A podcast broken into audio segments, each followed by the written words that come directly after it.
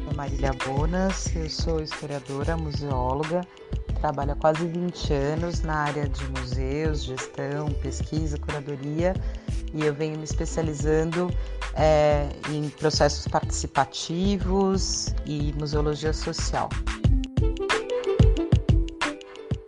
Toda a discussão de museus e essa realidade hiperconectada é algo que me interessa muito porque algumas questões, em especial no momento em que a gente vive, tem uma certa urgência. Né? Em que medida a gente pode contar com a experiência é, digital, virtual nos museus? Essa experiência ela é uma camada nova de experiência ou é uma camada que substitui algumas experiências, presenciais ou não? E então, para os museus tem todo um desafio, né? Eu acho que os museus eles têm um lugar muito privilegiado na sociedade que é um espaço ali de relação, né, de uma relação muito especial que acontece é, com esses objetos que podem ser materiais ou imateriais. E essa relação produz uma série de significados, uma série de conteúdos, conhecimentos. E toda essa realidade hiperconectada também, enfim, expande esse, essas possibilidades de relação. A gente vive num mundo do hipertexto, as nossas relações são hipertextuais. Um objeto, material ou não, dentro de um museu, pode disparar uma série de conexões subjetivas e objetivas.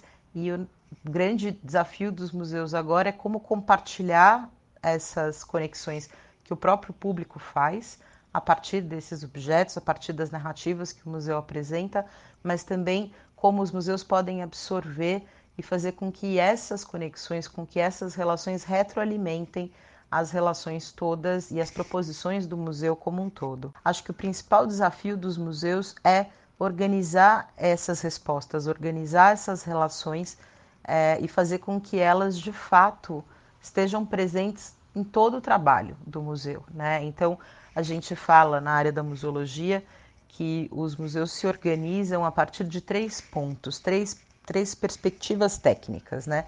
Três frentes técnicas: a frente de preservação, que é a frente de conservação, de documentação, a frente de pesquisa, que aí pode ser a pesquisa dos conteúdos dos temas que o museu trabalha, ou também as frentes de é, pesquisa de público, pesquisa para o educativo e as frentes de comunicação. Então a gente pode a comunicação desde a comunicação interna até a comunicação com os públicos, por vários meios, vários caminhos, várias ferramentas, mas também os educativos, a ação educativa, as exposições virtuais, presenciais, temporárias, de longa duração.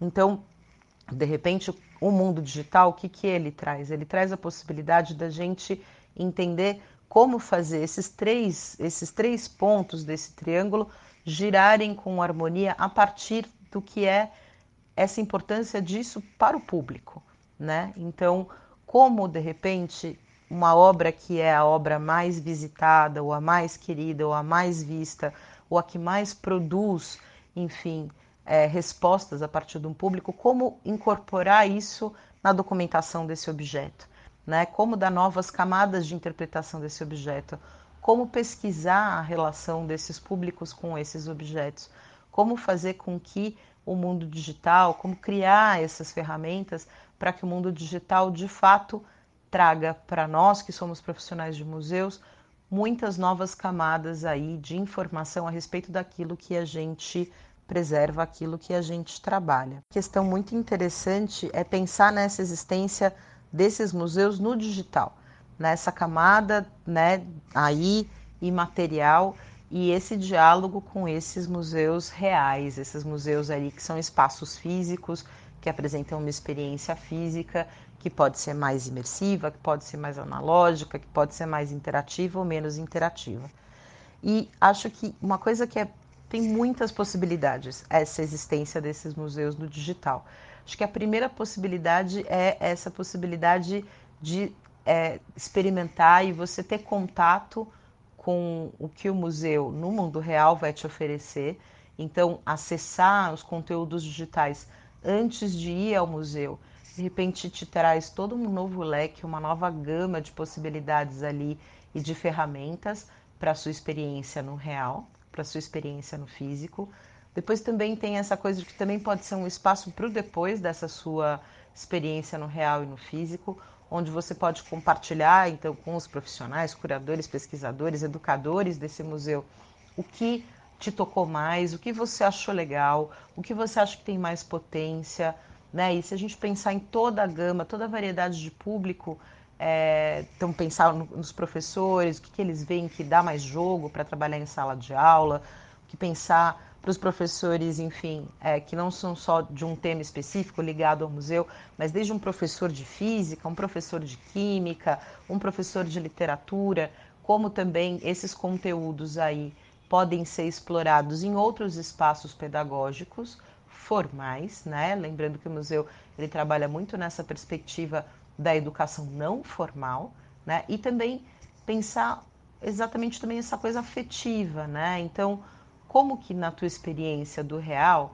que é uma experiência que passa pela corporeidade, que passa pelos sentidos, que passa pelo rito de ir até um lugar, viver uma experiência específica, porque é muito legal pensar isso. O museu é um lugar que oferece um tipo de experiência que nenhum outro lugar oferece.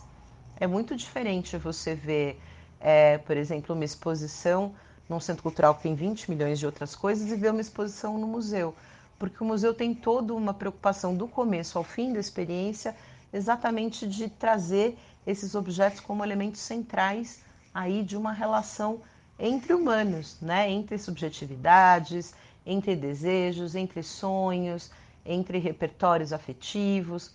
Então também, também é muito legal que esse, essa presença digital é, dos museus aí em paralelo e associada à presença real, essa presença física, também possa é, captar, também possa registrar e, e e pensar, enfim, nesse acúmulo em novas experiências e na potencialidade dessas experiências aí do mundo físico. A gente que trabalha na área de museu, a gente já lida com muitos preconceitos a respeito do que é essa instituição. Então, muita gente, enfim, entende ainda museu como um lugar da elite, entende ainda museu como um lugar muito solene, né, um lugar que você tem que ir bem vestido, um lugar da alta cultura.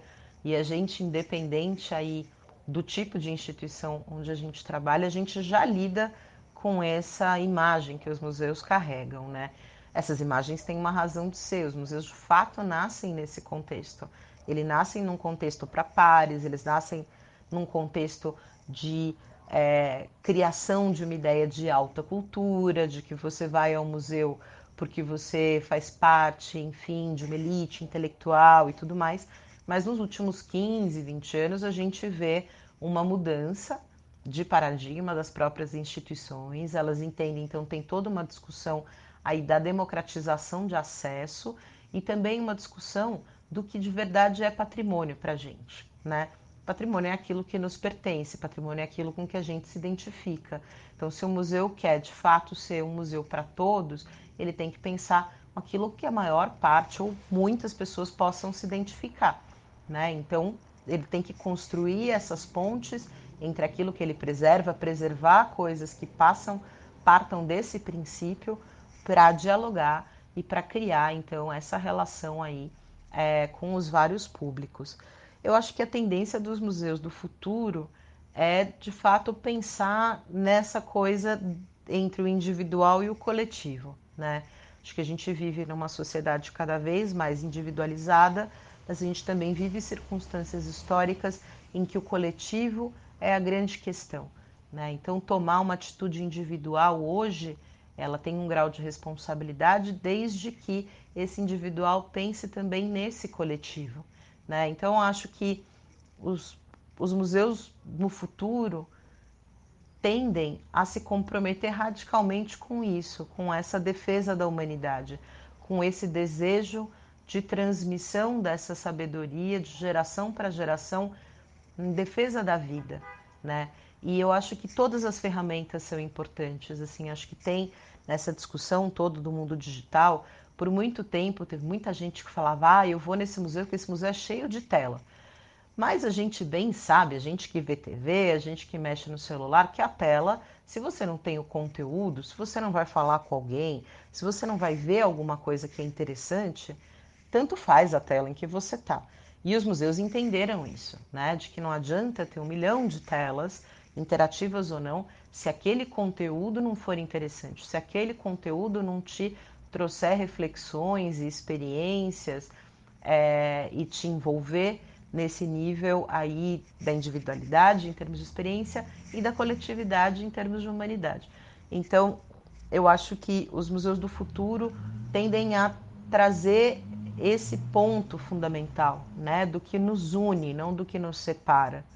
E eu acredito que exatamente por isso os museus hoje, os museus amanhã, muito em breve, e os museus do futuro vão ocupar um espaço cada vez mais central nessa defesa, né? nessa defesa do coletivo, nessa defesa do outro, na defesa da diferença que nos faz iguais.